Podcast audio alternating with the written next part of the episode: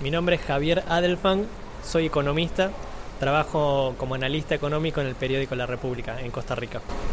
Bueno, entonces puedes primero hablarnos sobre la situación actual de la economía de América Latina. En América Latina se están viendo cambios desde gobiernos más cercanos a la izquierda a gobiernos un poco más de derecha. Entonces todo el panorama geopolítico está cambiando en Latinoamérica. ¿Y cómo está la economía actual de, Argentina? De Argentina específicamente está en un momento también de cambio, pero pasando por, digamos, si se quiere, por la tormenta. Porque está sufriendo una tasa de inflación anual del 30% mínimo. Tuvo un déficit eh, fiscal el año pasado de entre el 5 y 7%, de acuerdo los números que, que se miren y cómo se esté calculando pero en principio tiene un déficit superior al 5%, tiene inflación, bajo crecimiento y entonces está tratando de salir este, a la luz otra vez. ¿Tienes una actitud positiva sobre, la economía de Argentina? Sí, tengo una actitud positiva, creo que es un buen momento para salir a buscar inversiones, para mostrar que se está trabajando en Argentina por un nuevo país pero también hay que tener en cuenta que los sindicatos y la situación económica de, la población ha empeorado mucho en estos últimos seis meses, porque el nuevo gobierno tomó decisiones, veámoslo de esta manera. El gobierno anterior tenía una política de subsidiar este, los servicios en la economía. Se subsidiaba el agua, se subsidiaba la luz, eh, se subsidiaba el transporte público, todo eso era gasto público. Entonces, el nuevo gobierno descubrió que todo eso generaba muchísimo déficit. Es decir, no había ingresos suficientes, no había plata, el país no tenía plata para pagar todos esos subsidios. Decidió recortarlos, no todos, pero ir haciéndolo gradualmente. Entonces quitar esos subsidios implicó que aumentaran las tarifas. Entonces la gente ahora está ganando un poco más, pero está pagando mucho más por electricidad, por agua, este, por transporte. En algunos casos, por ejemplo, el gas llegó a aumentar un 400%, que por ahí en el porcentaje es mucho, pero en los números no es tanto. si uno lo quiere ver en dólares, por ejemplo, eh, una familia de cuatro personas estaba pagando hasta el año pasado un consumo eh, en el mes de diciembre, que es un, mes caluroso, se usa poco, unos 20 eh, dólares, supongamos hoy puede estar pagando unos 50 dólares, 60 dólares. Es decir, que ha aumentado bastante. El problema es que la dinámica argentina ya venía con inflación. Entonces eso hizo que si, por ejemplo, eh, el dueño de un restaurante ve que le aumenta la luz, le aumenta el gas, le aumentan todos los servicios, él va a aumentar los precios. Y eso pasa con toda la economía. Entonces todos los negocios, todas las empresas aumentan los precios y encarecen el costo de vida y disminuye la, competitividad. Argentina ahora es más caro para el mundo. Si entonces no estás de acuerdo con, con la reforma económica de, de, Macri. Es que ya no se trata de estar de acuerdo o no. A nadie le gusta que los precios le aumenten y los salarios aumenten menos. Pero si uno quiere un país sano, la realidad es que había que hacer ese ajuste. Era necesario porque el gobierno no puede seguir subsidiando todo porque no hay plata para hacerlo, realmente, no hay ingresos. Y si no hay ingresos, digamos, uno no puede gastar más de lo que, de lo que gana. Es una persona. Una persona no puede, si gana 300 dólares por mes, no puede gastar 600. Puede hacerlo un tiempo porque se endeuda, pero en algún momento llega la crisis, porque no le prestan más plata, porque ya directamente no alcanza. Y con el país es exactamente lo mismo. Entonces eh, era necesario, nos guste o no, era necesario empezar a ajustar eso. ¿Podría hablarnos sobre la la economía de Venezuela. Bueno, ¿qué opinas sobre esto? No, conozco todas las economías del mundo, pero es una economía que está muy mal, eso es verdad. Este, tiene similitudes con la, con la economía argentina, por lo menos del, durante los últimos 10 años. Es decir, una economía que se centralizó en su propio consumo interno, que se aisló del mundo, este, que buscó algunos aliados internacionales, pero que despreció a otros. Este, y el gran problema de Venezuela, que hace que la crisis sea muchísimo más profunda que en Argentina es que Venezuela se centró en un solo producto. Venezuela es un país que vive del petróleo. Entonces, con la crisis, no, no con la crisis, pero con la reducción del precio del petróleo, los ingresos de Venezuela se cayeron automáticamente. Y ellos, al no producir cosas, todo lo, lo compran importado. Es decir, desde harina, trigo, todo eso lo importa Venezuela. Entonces no tienen ingresos y no tienen quien les preste. Porque una consecuencia de haberse aislado del mundo es que no les prestan plata. O les prestan a tasas muy muy altas que tampoco pueden pagar. Entonces, la situación en Venezuela es, y esto es real, es de hay un desabastecimiento, uno va al supermercado y tiene que hacer este, filas de 8 horas, 9 horas para poder entrar al supermercado y comprar una cierta cantidad de algunos productos que haya. Y hay cortes de luz programados entre 2 y 4 horas eh, por día en algunas zonas. De hecho, los trabajadores del Estado están, eh, hay dos, creo que son dos o tres días que no van a trabajar justamente para ahorrar electricidad. Pero en su opinión, ¿qué bebidas debe hacer eh, eh Venezuela para salir de esta Bueno, la, la, situación en Venezuela es, es, muy compleja justamente porque ellos dependen exclusivamente del petróleo y el precio ellos no lo pueden manejar.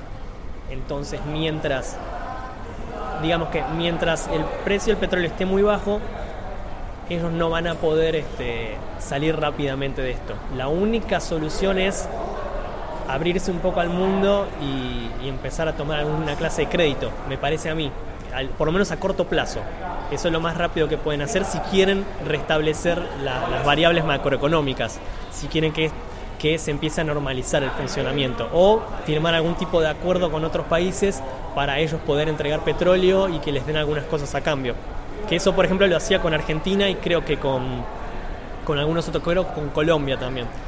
Pero eso se fue perdiendo también un poco por las crisis internas de cada país, entonces dejan de preocuparse por los otros.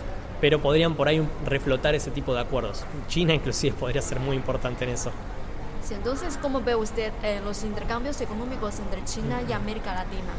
Digamos que China hoy es el, es el, si uno lo quiere comparar con Estados Unidos, tiene que decir que es el segundo o el primero, están ahí, pero es el principal, a mí hoy es el principal actor mundial económico, este, por su capacidad de producción, por su capacidad de crecimiento, por lo que uno sabe que va a generar a futuro.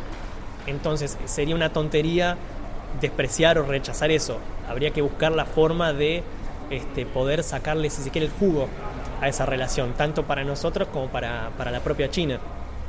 Entonces, hoy la relación yo la veo muy positiva, hay buenos intercambios, pero hay algunas cosas para solucionar. Por, ejemplo, por ejemplo, no en todos los países, pero en la mayoría lo que se ve, si uno lo analiza desde hace 10 años, es que las importaciones de América Latina desde China han crecido muchísimo y las exportaciones no han crecido tanto. Entonces, eso genera una diferencia entre lo que uno compra y lo que vende, que siempre es un déficit.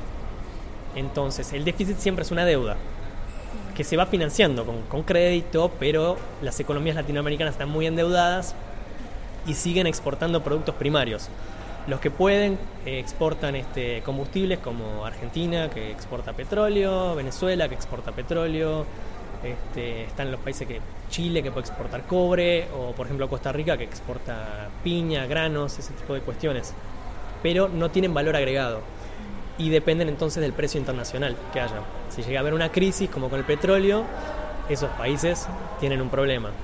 Entonces, lo que yo veo es que con la nueva normalidad china, que esto de centrarse en el consumo interno y que además haya una clase media cada vez más pujante, con mucho dinero, es una oportunidad para que los países latinoamericanos empiecen a agregarle valor a los productos que ya exportan, a esos productos primarios, encontrar, como decimos nosotros, encontrar la vuelta, encontrar una idea sobre esos mismos productos para agregarles valor y poder venderlos. Por ejemplo, Costa Rica es el principal exportador de piña del mundo, pero exporta la piña, la baja del árbol, la limpia, se fije que, que esté bien y la vende. No es más que eso. Entonces, ¿qué se puede hacer? Se puede hacer mermelada, se puede hacer jugo, se puede este, hacer tal vez cremas, investigar si la piña tiene alguna propiedad curativa o alguna propiedad este, para la salud. Y a partir de eso, seguir trabajando con ese producto que es insignia del país, pero ya con más, más valor y aprovechar que el pueblo chino tiene más dinero y puede darse el lujo de comprar esas cosas que por ahí hace 20 años no podía parece que el mercado de América Latina es abierto? Se está abriendo. Yo creo que hay países que se han abierto mucho como Chile, como México, como Perú en los últimos años, y hay países que han estado muy cerrados como Venezuela, como Argentina, como Ecuador hasta cierto punto. Entonces ha habido cambios. Venezuela es muy probable que, si no es este año, el año que viene, este, haya un, cambio de gobierno. Un giro, digamos como, como una Argentina, un giro a la derecha si se quiere. Este, en Bolivia hay probabilidades de que también pase eso. Entonces lo que va a estar pasando es que después de muchos años, de realmente muchos años, va a haber, este, si se quiere, un rumbo ideológico o una cercanía ideológica entre todos los países de Latinoamérica. Porque antes estaba muy dividido. Tenés vecinos como Chile y Argentina, que uno es más de derecha, si se quiere, y Argentina más de izquierda. Ahora los dos van a poder seguir un rumbo y tener una política común. Entonces eso a la hora de negociar con... No solamente negociar, pero acercarse a un país como China, que es estructurado, que planifica la política, es más fácil sentarse a negociar con un bloque regional donde todos piensan similar que en un bloque regional donde todos piensan distinto. ¿Cómo ve usted la relación de América Latina con los Estados Unidos? La veo bien, pero un poco abandonada. Un poco abandonada, sobre todo el lado de Estados Unidos. Estados Unidos da la sensación de que tiene otras prioridades. Estados Unidos nunca se olvida de nada. Por eso es el país que es también. Porque ha sabido lidiar con todo el mundo y sabe estar también atento a lo que pasa en cada región. Sin embargo, en los últimos 15, 20 años ha tenido otras prioridades, me da esa sensación. Y ha dejado un poco abandonado, si se quiere, a, Latinoamérica. Esa también es un poco la causa este, de que hayan aparecido gobiernos este, de izquierda, si se quiere, con reivindicaciones sociales que hasta cierto punto eran necesarias pero eh, hubo un abandono, me, parece, al menos. Digamos, los países latinoamericanos siguen exportando a Estados Unidos, Estados Unidos le sigue comprando a América Latina, Estados Unidos también es un país que consume mucho y no produce todo, entonces necesita también, como China necesita cosas de América Latina, Estados Unidos también las necesita, y además tiene acuerdos de libre comercio, como con México, por ejemplo. Entonces, tiene, Estados Unidos tiene muchísimas fábricas en México, produce y vende. Entonces, en su opinión, China y los Estados Unidos, para los latinoamericanos, ¿cuál eh, tiene un peso mayor? Es una pregunta complicada. Es una pregunta complicada.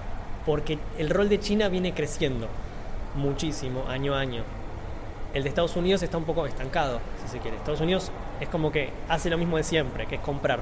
Comprar y ver que las relaciones bilaterales con cada país estén bien.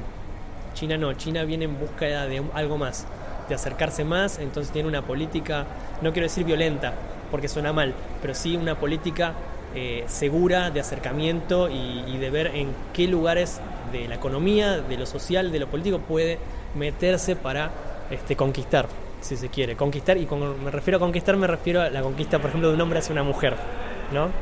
De seducción, en todo caso. Eso es lo que creo.